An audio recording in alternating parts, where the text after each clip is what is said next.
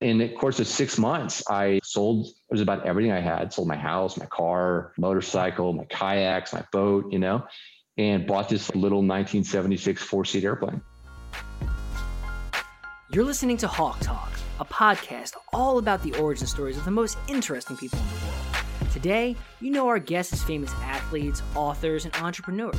But there's so much more to the story. Let's get into today's interview with your host, Erik Huberman. All right, you're listening to Hawke Talk. I'm here today with Rob Ceravolo. How you doing? Good, Erik. Good to see you, man.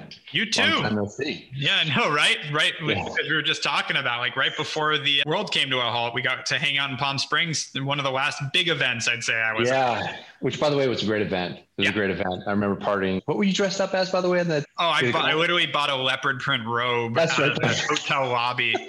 they had like a gift shop, and I was like, that that's yeah, perfect. It was like 80s. That was, a lot of fun. Yeah. we were talking before, like, you know, I mean, 20, 2020 looked so inspiring and exciting, and, and everybody was excited for what, what was going to come in 2020. Then boom, yep. right? But yeah, we pretty much ended yeah. last year with you know partying to '80s band and then Lenny Kravitz and like having yeah. it was everyone's optimistic. I mean, yeah. I, even at the beginning of this year, I remember I didn't work out, but I tried to jump on one of your planes when we were in Miami. So we'll get into that. But yeah. So as I always like to talk about, you know, you've become the CEO and founder of an airline as well as a Top Gun pilot. Not too shabby, but I'm curious. You know, rolling back to four years old, were you like pushing around in the backyard making airplane sounds, saying I'm going to be a pilot one day, or like where does this start? Let's take the story. Yeah, funny, man. No, I did. I grew up that way. So I, you know, so like when I was a kid, like my dad came over from Italy in the '60s. He was he grew up in southern Italy. He was actually a teenager during World War II, and he had these. You know, he brought me up telling me these stories, these vivid memories of growing up in World War II, and his town was overrun by fascists and Nazis, and yep. and you know he used to feed salami to the prisoners of war through the fence and everything else, like you know. Yep. But my uncle was sentenced to die by the local magistrate. I mean, it was, it was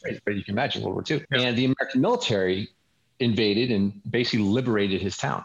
So, uh, you know, he came to the US and became a citizen and just fell in love with this country. So he brought me up with this idea. I used to watch all these old war movies like Patton and everything else, you know, but he also had this love of flying. And that came from, he remembers the American bombers flying low. He lived on a little mountaintop in Southern Italy and flew over his town, you know, so, so he became a, a private pilot. So I would say like at four years old, I knew I was going to join the military. At six years old, I knew I was going to be a fighter pilot. Wow. And then, you know, Top Gun came out in 1986 and little movie called Top Gun. And uh, I said, man, you could ride motorcycles, you could land on boats and, you know, the whole thing. I was like, I gotta, I gotta be a Navy pilot. Screw this, screw this Air Force stuff and fell in love with it, you know, and I went to college, University of Florida, and I was going to join the Navy right after college. And I had some family things going on at the time. So I delayed a couple of years. And then August 10th, 2001, I was sworn in and everyone knows what happened later, yeah. you know, and at that point I said, man, I knew I was on the right path. Yeah. You know, it's funny. It's, it's so easy to look back sometimes and see how the dots connect and at least where your path takes you. What's interesting about this, so you, I mean, you're literally four years old through 18, through 22 when you're graduating college like you knew you were going to be a Navy. pilot. I mean, you switched from Air Force to Navy after Top yeah. Gun. Still, you were pretty firm on I'm going to be a Navy. There's full disclosure. There was a period of time for about a year where I wanted to be a Navy SEAL. Hey, look, Charlie Sheen made it look pretty cool, Michael Biehn. But no, seriously though, you know, my passion was always obviously in flying. So I did, I did kind of digress there. What happened with the Navy SEAL? Did you like? When was that? How old were you? I was, I was like 19. Yeah, I was actually okay. training in college with a guy who's going through what's called an enlisted commissioning program. He's a SEAL Team Two guy who's becoming an officer Yep. We trained in the woods. We had a blast. You know, I'd spend you know three or four days out in the woods at a time with him, and we worked out together with a group. And I just I fell in love with that idea. Yep. But you know, my, my heart was always with flying. Funny enough, I actually had lunch with Brandon Webb. Yeah, that's a little bit. Love love the podcast. Yeah, I had no idea that guy was like sailing across the Pacific when he was a kid. Yeah. What a cool story. yeah. Way. No, I mean, frankly, it was similar in that sense of like he didn't have the vision of being a SEAL the whole time, but he just from birth was basically on the ocean. So, yeah. You know, yeah. when it came time, yeah. what am I going to do? Is I'm going to be in the ocean. yeah. Yeah. It was a great story. Great story. Nice. So. All right. So you get out you take you said you took a couple year break after college? Yeah right after college right after I graduated about a year and a half or so. Um, what happened. What was the delay? it was just some family health issues and i felt you know it's so funny like i felt it was not the right time to go. And then you know it's funny if you look back on my life I, I go through these periods of time where like i need a mission in life. Like even even it's why i started the company. It's why i'm you know running a company through a pandemic and everything else. And i was so miserable that i didn't join the navy. I mean it was My dad pulled me aside, you know, and he said, look, he's like, why aren't you doing this? Like, oh, well, you know, this happened in our family. What happens if you get sick? You know, he goes, look, he goes, when I came over, we didn't have internet. We didn't have cell phones, you know, I could, he goes, you could call me anytime. Like I was worried about him as he got older. He passed away actually. That's uh, 2003, you know, and he said to me, he goes, I said, look, he goes, he quote Mussolini, even though he's a villain, you know, and he said, Mussolini once said, I'd rather spend one day as a lion than a hundred years as a sheep. And in your case, I'd rather spend one day as an eagle than a hundred years as a chicken. You know, and so was funny. It was, it was, we used to have these talks, these talks, yeah. and give me that that kind of mentorship and advice, and it was great. And right. yeah, and of course, you know, it was the right path for me at the time. Yeah. It was just an amazing career too. I mean, look, I had no idea. You join the military, especially something like the fighter community or SEALs. I'm sure Brandon would say the same thing. You know, what you see online and what you see on movies and stuff, it's so much more involved, right? It's, it's yeah. there's just so much that eh, that goes into it. And I'll tell you, like, you know, we all grow up with the idea that we're influenced by the media, right? I mean, I was influenced by Top Gun. Yeah. And luckily, what I found was that, you know, over the course of my life, even when I started the business, I was influenced by Richard Branson and a few other people. Yeah. You know, you can't try to be those people and you can't like end up like hoping that you're going to be that person, but life ends up being so much better you know, like the, the military community was for me was just so strong. And, and the idea of like Top Gun, that was cartoonish compared to the idea of what you learn, even though you work, you know, 18, 19 hour days and you're briefing and debriefing and you spend your, your time at Top Gun, which I went through in 2009, building PowerPoints, you know, like literally a lot of my time was building PowerPoint presentations. You learn so much. Okay. So 2001, month before 9 11, you actually enlist, you go. And did you go, you went in as an officer, right? Because of the Right. I went through what's called officer candidate school. So and yeah, yeah. when you join, are you immediately like you said, I'm coming in as a pilot, or did you have to go through testing, training? Like, how's that work? Yeah, you have to you have to apply to be a pilot, right? So, and the recruiters are funny, man. Like, yeah, there's a lot of people that go into the military not happy about what they get assigned because the recruiter, you know, promises them certain things. The recruiter's yeah. like, look, he's like, you don't want to be a pilot. You know, you want to be a backseater because because the pilot's the monkey on the stick. The, the backseater is really the runs the mission. He's trying to convince me. I was like, look, top two choices: pilot, pilot, pilot. That's yeah. it. You know, that's all I wanted to do. And, you know, I passed all the tests and everything else. And so I got in as a pilot and went through officer candidate school, which. And what happens if you don't? Let's say you didn't pass the pilot test. Do you, or you're still in, like you still have to serve the military? Yeah. So OCS is interesting because you don't have a commitment until you go in. So you commit as a pilot, right? Yeah. Now, a couple of my buddies, they had health issues or they found something wrong with their eyes during OCS you know right. so they may end up being a backseater or go off to the ship world or whatever which is yep. fine you know it just it's just for me that was that was mine my goal. Right. Got it. And you don't, yeah. you wouldn't have to. If like something came up medically, like your vision or something during that process, you wouldn't have had to. Not during those, not during those CS, but later on, you yeah. know, yeah, you have to search sort of time. Yeah. yeah. Got it.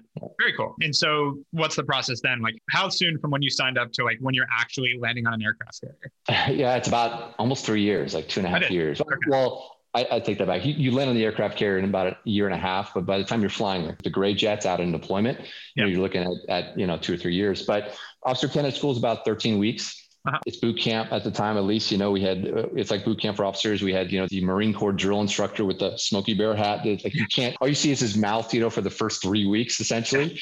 And these guys, these guys are hilarious, by the way. They should all be stand up comedians because the stuff that they, the, the, shit that they throw at you is just, just too funny, you know? They kept pronouncing, you know, my name wrong. And I said, and he's like, well, how do you pronounce it? I said, it's actually Stravely. He goes, no, it's not. Your family's been pronouncing it wrong the entire time. You know, like he's just he just throws stuff at you. It's just hilarious. And it kind of, you know, it's 13 weeks of academics and, you know, physical fitness and things like that, but great experience. And then you go through what's called API where you learn navigation and, and other basic, you know, flying stuff. And you go to flight school. Yeah. And in flight school, I went to Corpus Christi, Texas, and you go through primary flight school, which is a propeller, a turboprop airplane you know, yep. which is a lot of fun. You're learning, you know, formation and aerobatics and the whole nine yards. And then how well you do there basically decides like what your next steps are. So there's any any given time, there's a number of jet slots available. And when I graduated, there were only three jet slots across the three schools. Wow. And thank God I was, you know, I was number one in my class. So I got the first one. So how many excited. people were in the class or the three classes? Across the three schools, I think it was like 35, 40. Okay, wow. So it's graduated at the same time going to get through. Yeah, yeah, at the time, and and then you know the Navy's really bad at accounting, by the way. So sometimes they have too many pilots, other times they don't have enough. So yeah. it really it fluctuates a little bit, uh-huh. and it is what it is. But yeah. Yeah. So, nice. so you went through that. How long was flight school? So flight school was about two, two and a half years. I went to jet trainery in Kingsville and, and Kingsville when you start to fly the jet, which is a blast. You know, you land on the carrier the first time, the whole thing. At the time, I, you know, my father passed away when I was in jet training. So my, my training was delayed about a month. I was scheduled to go, I think I was supposed to go to the aircraft carrier. And then when he passed away, they kind of pushed me back about a month, you know. And it was a tough time, obviously, because, you know, my dad was the reason I kind of got in he kept telling me that, you know, I can't wait until you show up in my hometown with a Navy uniform on. You know, he'd watch Officer and Gentleman once too many times. And when it's, it's such an odd thing for me because, you know, we spoke almost every day. And when he passed away, it was like his life was ending at the time that mine was beginning because that was like my whole I mean, if you think about the last 20 years of my life, you know, deploying Top Gun, starting with business, you know, and it was just like it's it still bumps me out to this day. We'd never had that overlap, you know. Yeah. But the squadron was great and went home for 10 days. Was drunk for about nine of them. Came back and they said, look, you know, Rocco was my call sign. Rocco, what do you want to do? I said, put me back in a fucking jet. You know, that's it. And for me, the flying was always a meditation. It's a form of meditation you know. And I got back in the jet. Did you fly to, like pre Navy? Did you ever like get up in a prop? Yeah, one seventy two or something. Yeah, I had I had my licenses, had some flight time, which which obviously helps in primary. You know, you, um, doesn't help. Your, in, you had your license, yeah. license. Got it. Yeah, helps in primary. Doesn't help in jet training because you know you're not you're not landing seventy two on a carrier dropping bombs, but definitely helps in primary. And yeah, so jet training was a blast though. I mean, you're dropping bombs, you know, you land on the carrier for the first time. And and that to me was the big like, oh shit moment as you're you're flying out to the aircraft carrier. You'd been trained up for this and everything else, and you see this boat. And by the way, there's no instructor in the back seat. You know, so like no one wants to get in the back with you. And you see this boat, and you're like, I gotta land on that that you got to be kidding me like it's tiny you know? So then you know i remember like my heart rate was going and i was i was literally thinking to myself what if i turn around? Like can i still join the air force? Will they let me do this? You know like i was having this whole like internal monologue as i'm as i'm flying towards the boat. And then you kind of like fall back in your training a little bit you know and you come into the break and i'm still like second guessing. I'm like oh my god i'm gonna kill myself i'm gonna kill myself. And you come into what's called a break you fly over the top at 250 knots you turn and you pull g you know and you kind of feel g I'm looking at the boat. It's just, it's not getting any bigger. It just looks smaller. I'm like, I'm like talking to my dad in my head. I'm like, Dad, I'm like, seriously, you got to help me out. And then by the time I got to the groove, which is where you start to turn, you know, turning on final, if you will, for the ship, you yeah. kind of just get settled into just training, you know, the, the mentality of you, it's been drilled in your head, you know, all line up AOA and you fly it and you trap and it's like, holy shit, I cannot believe that's right. So, so you do that for a couple of you do day and night. Funny story, really quick. So we were flying off the coast of North Carolina. When you get done, Erik, landing on the ship for the first time, you really feel like you could conquer the world. Yep. And I was, I was walking through an airport in South Carolina or North Carolina, rather Charlotte. And all these guys were looking at this girl just you know, really pretty girl and everything else. And nobody would go and talk to her. I just walked right up to her, started talking to her. Turns out she was a playmate, you know, at the time I was on her way to LA for a shoot. And it's like, you know, I probably wouldn't have done that in a million years, yeah. obviously, but you really feel like you're on the world. Yeah. Yeah.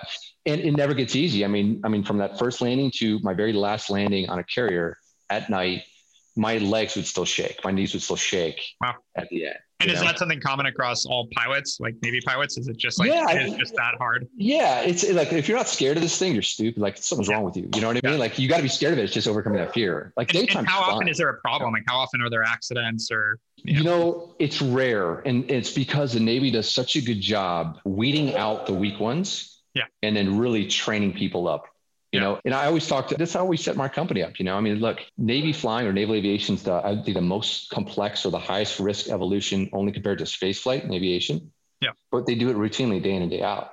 Right. You know so why don't we take that mentality and apply it to a civilian organization where everything is standardized we train constantly and everybody does it the same way yeah. And it's a to success. And I think we, we as, you know, in the civilian world, you don't see that in small aircraft aviation too much. No, yeah, but, I agree. And so how long were you in the Navy? You went to Top Gun in 2009. When did you end up coming yeah, out? Yeah. So I did 10 years in the Navy yeah. and another three and a half, four as a reservist. So I did 10 okay. active another four as a reservist. Yeah. I started the company, I was still in the Navy. And then I was trying to, was trying to balance being a Navy reserve pilot, which was still six, seven days a month down in Key West, Florida, by the way, best kept secret in the Navy. Yeah, it's awesome.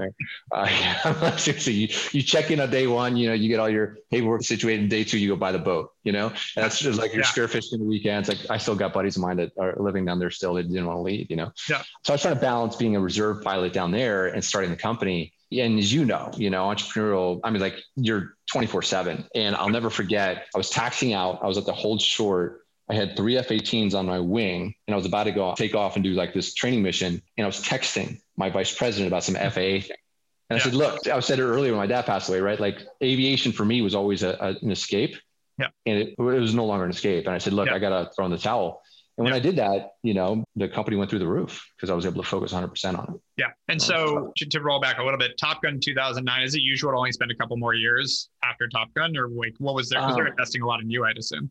Yeah, yeah, not always. You know, I went through the adversary program, and a lot of the guys that go there end up being reservists. You know, they obviously want you to stay in if you can. At the time, a lot of people were getting out. It's unfortunate, but you know, you give ten years of your life already. So if you think about it, so like if you want to be a pilot, you have to give them 10 years. And if you want to stay on, if you want to sign up again, they'll give you a four year bonus, you know. So I didn't take the four year bonus. I got out just being a reservist. Yeah. Got it.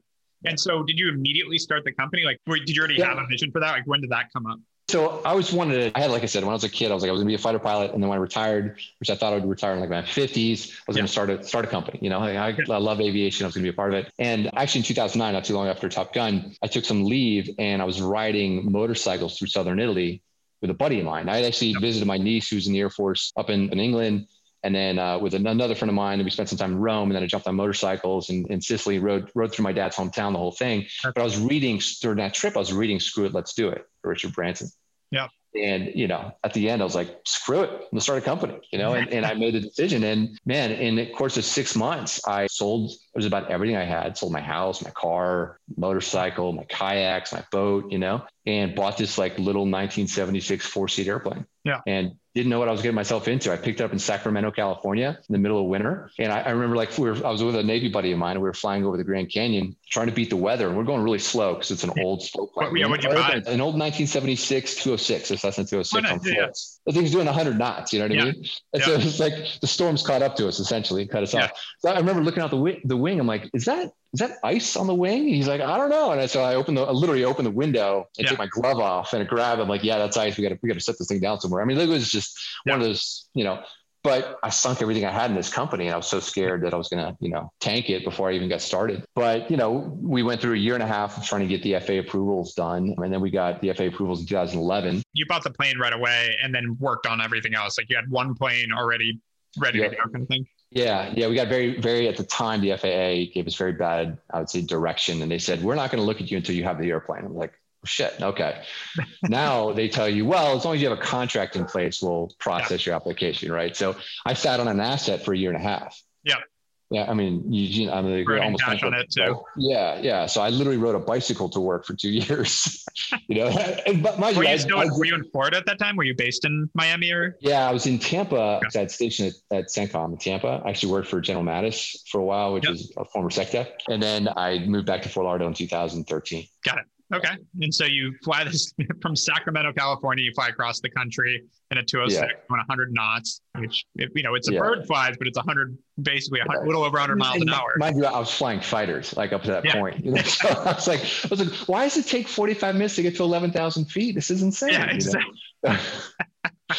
but no, definitely um, been. I, have got light, but I've got 44 hours, so I've sat up in the 172. Just like it sometimes feels like you're sitting still. You're just like, eh. yeah, yeah, exactly. You're not going anywhere. No, but like you know, that's that's funny too when you talk about fear. Like, I look, I flew flew the F-14 over Iraq for seven months. You know, landing on ships at night. I mean, landing. I landed on air base with one engine that while I was under mortar fire. The whole thing. Oh, wow. That trip across the country was, I would say, the most scared I've ever been in an airplane.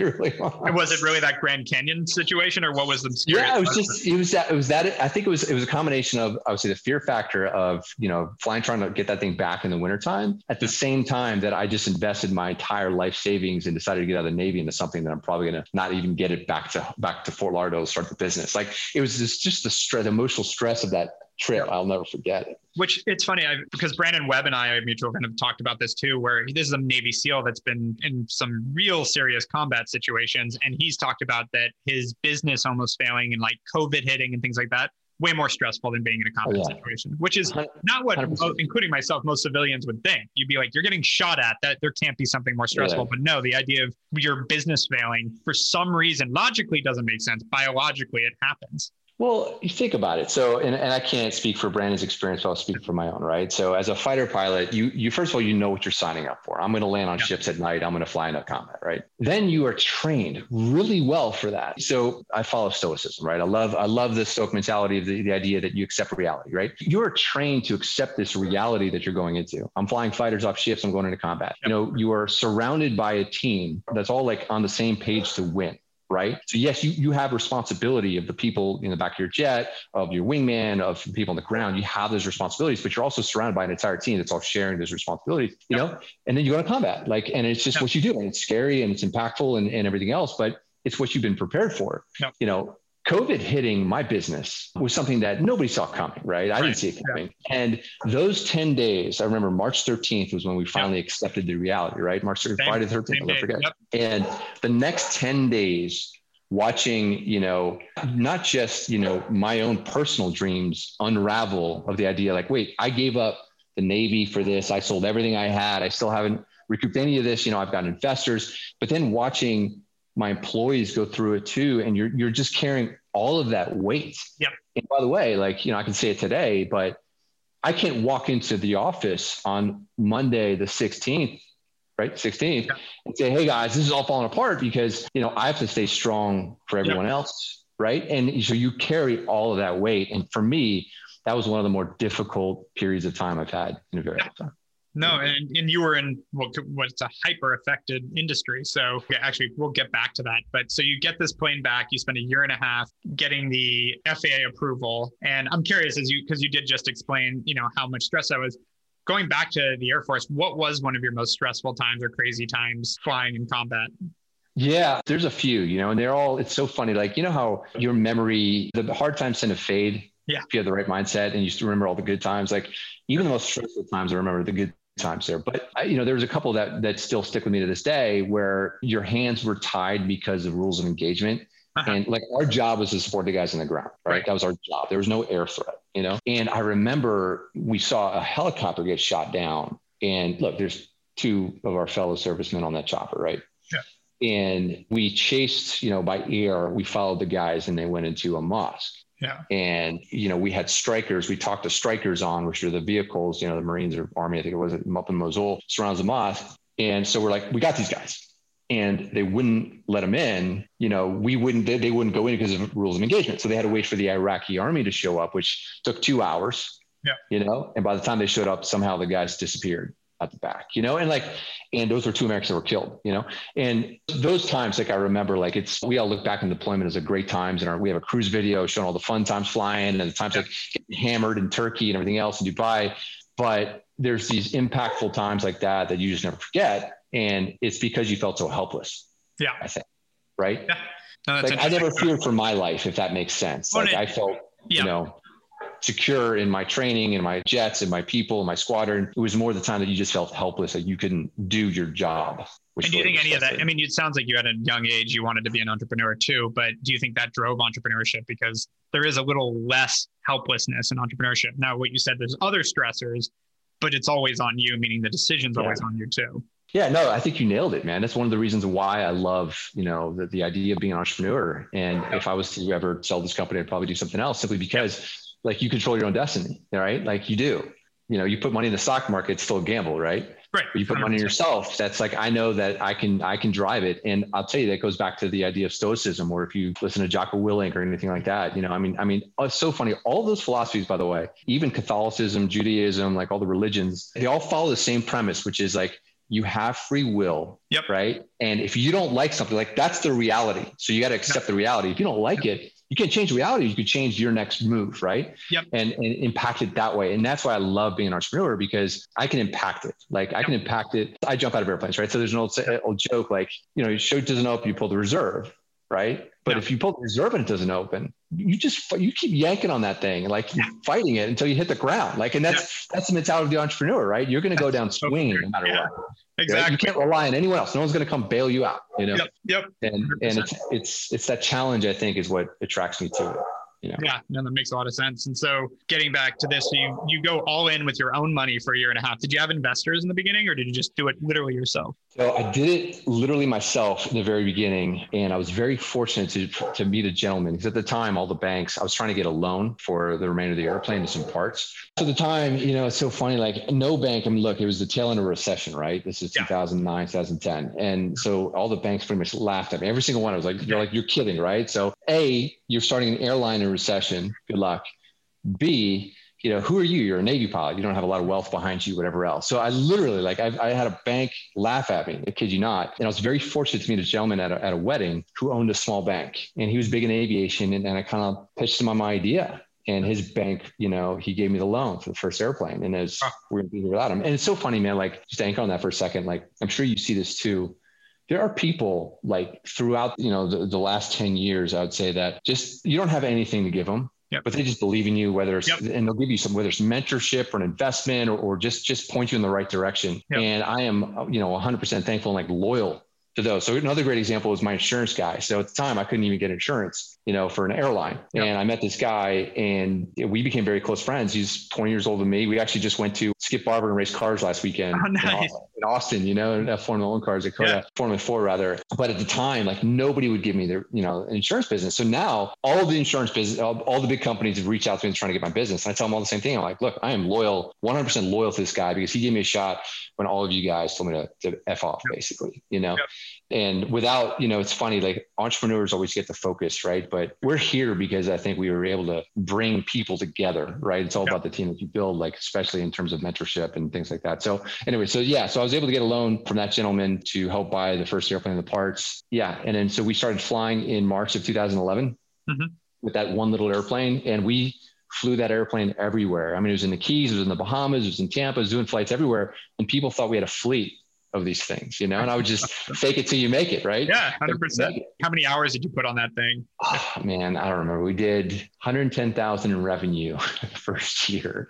All right. You know, yeah, not bad. Was that enough? I mean, not enough to really pay yourself, but enough to cover the bills. No, not even. No, I was, I was. It was so funny. So my CEO Nick Velter, who's actually my first employee, he came down on a handshake. He moved to Key West with his wife, and I went to Tampa. I thought I was going to Afghanistan at the time. Like I thought, I literally thought I was taking a job in Afghanistan because I had to spend one more year in the Navy, and I ended up going to we call it Tampa Stan. It's like yeah. a great, like a great deal. So I was, I was just on the other side of the state. But he moved down, and he basically was the first pilot for the plane. And at the time, I couldn't pay him, so I was making thirty thousand dollars a year as a Navy reservist, and I was supporting myself, him, and his wife Wow. You know, my fiance at the time, you know, on 30,000 a year. I mean, it's four adults and 30, it was, it was, it was a rough couple of years, obviously, you know, but, you know, so in 2012, we added the bigger airplane, the Caravan. Mm-hmm. And uh, that was one of those build it, they will come. We, we saw the demand for it. There was casinos that were opening up and we said, Hey, we could, we could bring this business. They said, when can you launch? It's September of next year. And, and I didn't have the airplane yet, you know, but here we are, right? We sat on an asset for eight months, burning cash because it took eight months for the FAA to approve that airplane. Uh-huh. Yeah. But in 2013, we launched the Caravan service and we were able to attract some some strong investors in 2014. So my partners now, a couple of guys, former Goldman Sachs partners. One of them sits on the board at Delta, also sits on the board at Virgin Galactic, which is kind of cool, by the way. Um, yeah, and and with with these guys on board and the connections that they brought, I mean, we grew the company from two airplanes to where we are today. Which I don't like to use 2020 numbers, but 2019 we flew 45,000 people in eight countries. Wow. You know, on these little seaplanes, if you yeah. will. Some of your invest, you had a bit, you raised a bunch of money in that time at that point too, right?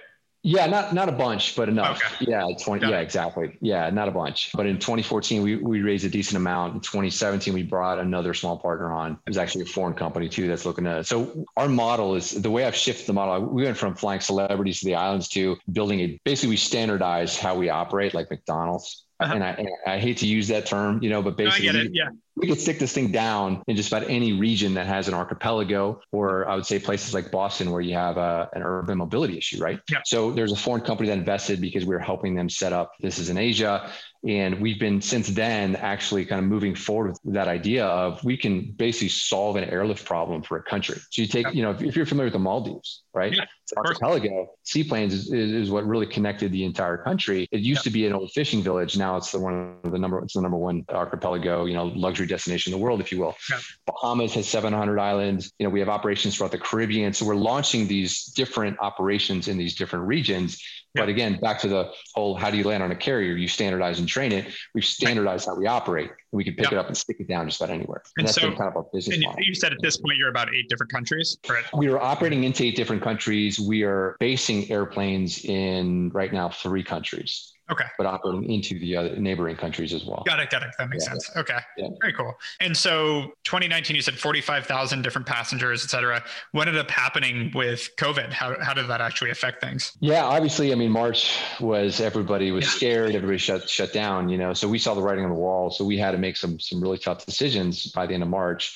And we built the timeline. Like, like I'm a big believer. Like, look, we were saying it earlier, right? This isn't going to last forever. We just didn't know yep. how long it was going to last, right? Yep. So we built a timeline to get us to December yep. back in March. And the, the, timeline was basically we went through a period of like a triage, if you will. Imagine a, an injury, right? Mm-hmm. We triage, we stopped the bleeding, we performed some surgery in the company. That period of time, March, April, was very eye opening for me and for actually for our exec team because we actually found a lot of inefficiencies in our company. So think about the opportunity to watch your business on slow motion yep. and say, well, I don't like hit pause. I don't like that. Let's pull that out. Right. Yep. And so we actually were able to shave, it was about 37, 38% of costs out of our business, normal operating business. Yep. Because, you know, like any small entrepreneurial company, we were growing so fast. We were growing about 34% year over year. Yep. We got fat. Right? You start throwing shit at things. You say, well, yeah, yeah let's just hire exactly. three more people yeah, there. Just, yeah, yeah, yeah. Yeah, exactly. yeah, we got fat. So that was very helpful, I would say, for the company that period of time. Yep. So we kind of built a recovery plan in June with the idea that July there was going to be some recovery, and there was. We had a very strong July, and then we fell off a cliff again in August, right? So since August, we've been kind of reshuffling the company. I actually made some great COVID hires. I hired a new VP of Ops and a VP of Sales. VP of Ops came to us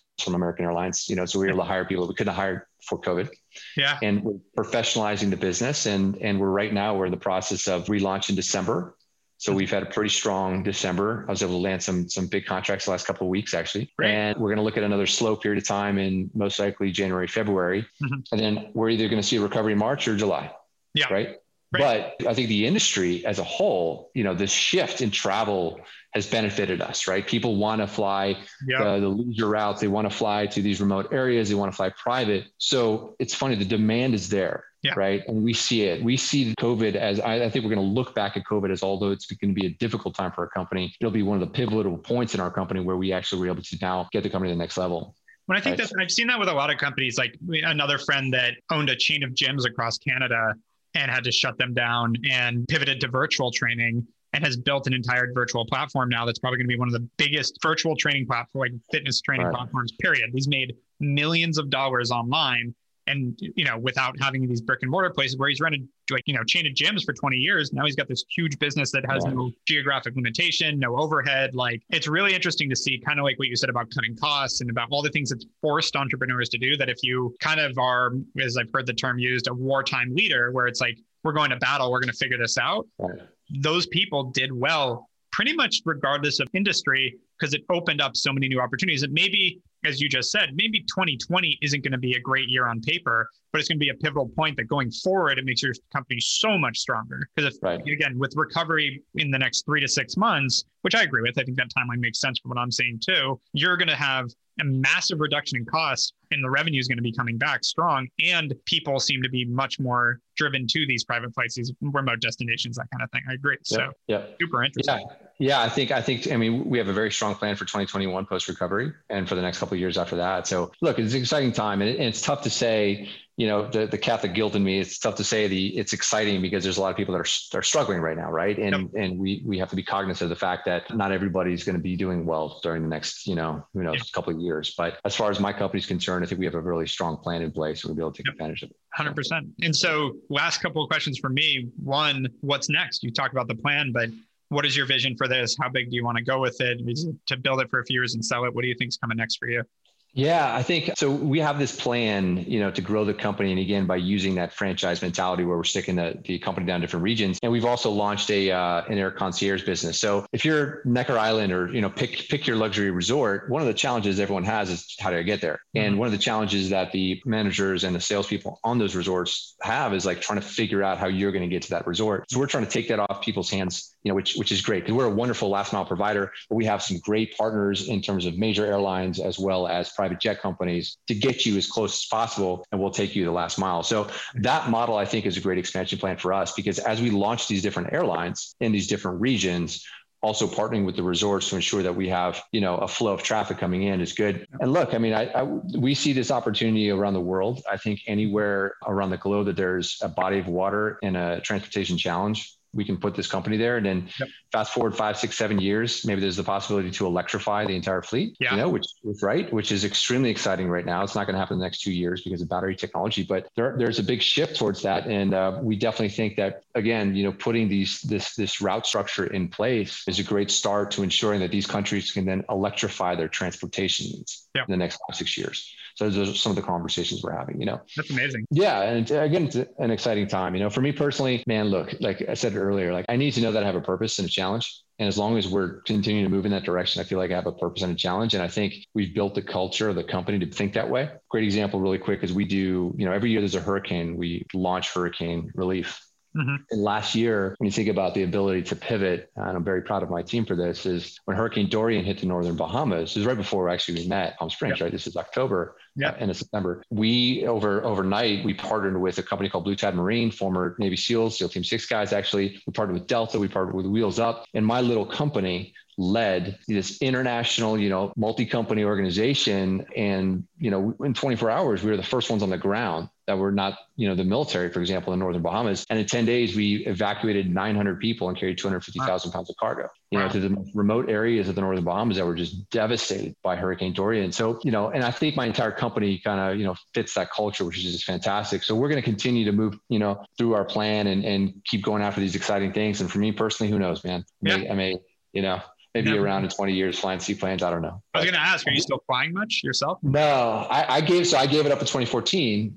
because, you know, to focus on the business. I think I'm, I'm, I'm better doing these types of things. You know, I'm, yep. I'm better, you know, right. Meeting with prime ministers and, and working with them on their airlift strategy, but I miss it like crazy, you know?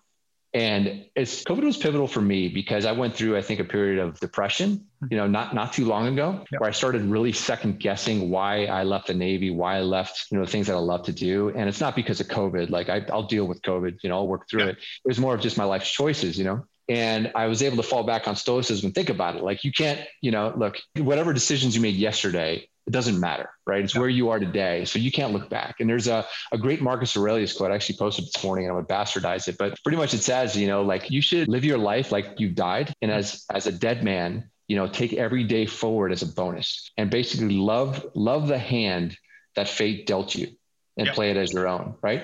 What a great quote. Yeah. You know, so here we are, right? Here I am yep. running an airline and, and I left the Navy and I don't get to fly anymore. I don't have those passions, but I can fill those with, you know, driving Formula Four cars around COTA every once in a while. Yeah, well, just to be real, like with that mindset, you also, I think you can live happier because you also feel like you have that control and you made that choice. Like, I think a lot of people give away that power of will that they're like, oh, I'm stuck. And like for you, you could turn this like you you piss a couple people off, but you could stop tomorrow and go back to flying and yeah right. you have there's cost to that but still you could do that. So knowing that yeah. you're making this choice i think helps a lot. I, so i agree.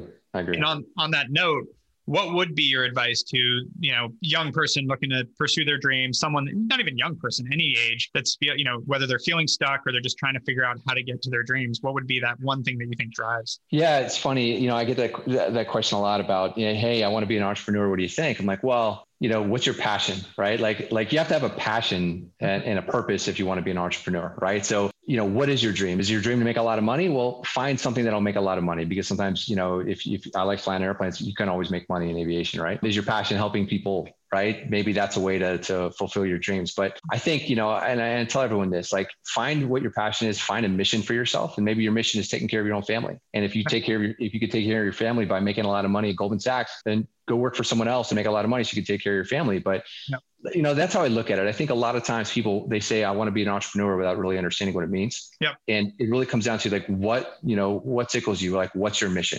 And we have look, we have a lot of depression in veterans, right? That PTSD. And a lot of that comes from just not knowing what your purpose is. So I think anybody who's trying to figure that out right now, especially during COVID, you know, this is going to pass. Like yep. it's going to be over, and you're going to look back at this time as like it was just a bump in the road. So yep. now is a great time for you to take a step back and say, like, really, what what makes me happy? Yeah. Right. What makes me happy, and then go for it. Like, and don't listen to what anyone else tells you. You know? Well, Rob, thank you for being on Hawke Talk. This has been awesome. It was great, man. Really excited to see you again and talk to you. So thanks, thanks for having me. You too. Thank you. Yeah. Hawke Media is your outsourced CMO and marketing team. We'll dive into your business for free, identify opportunities in your marketing strategy, then get you teamed up with individual experts, all month to month and a la carte. Whether you're looking for a Facebook advertiser, a web designer, or a fractional CMO, we can help you drive growth for your business. We've successfully grown over 2,500 brands, and we're here to help you too. No matter your goal, we've got you covered. To learn more, visit hawkemedia.com. That's hawk with an E, media.com. You've been listening to Hawke Talk. To ensure you never miss an episode, subscribe to the show in your favorite podcast player. If you're listening in Apple Podcasts, we'd love for you to give us a quick rating for the show. Just tap the number of stars you think this podcast deserves. Thank you so much for listening. Until next time.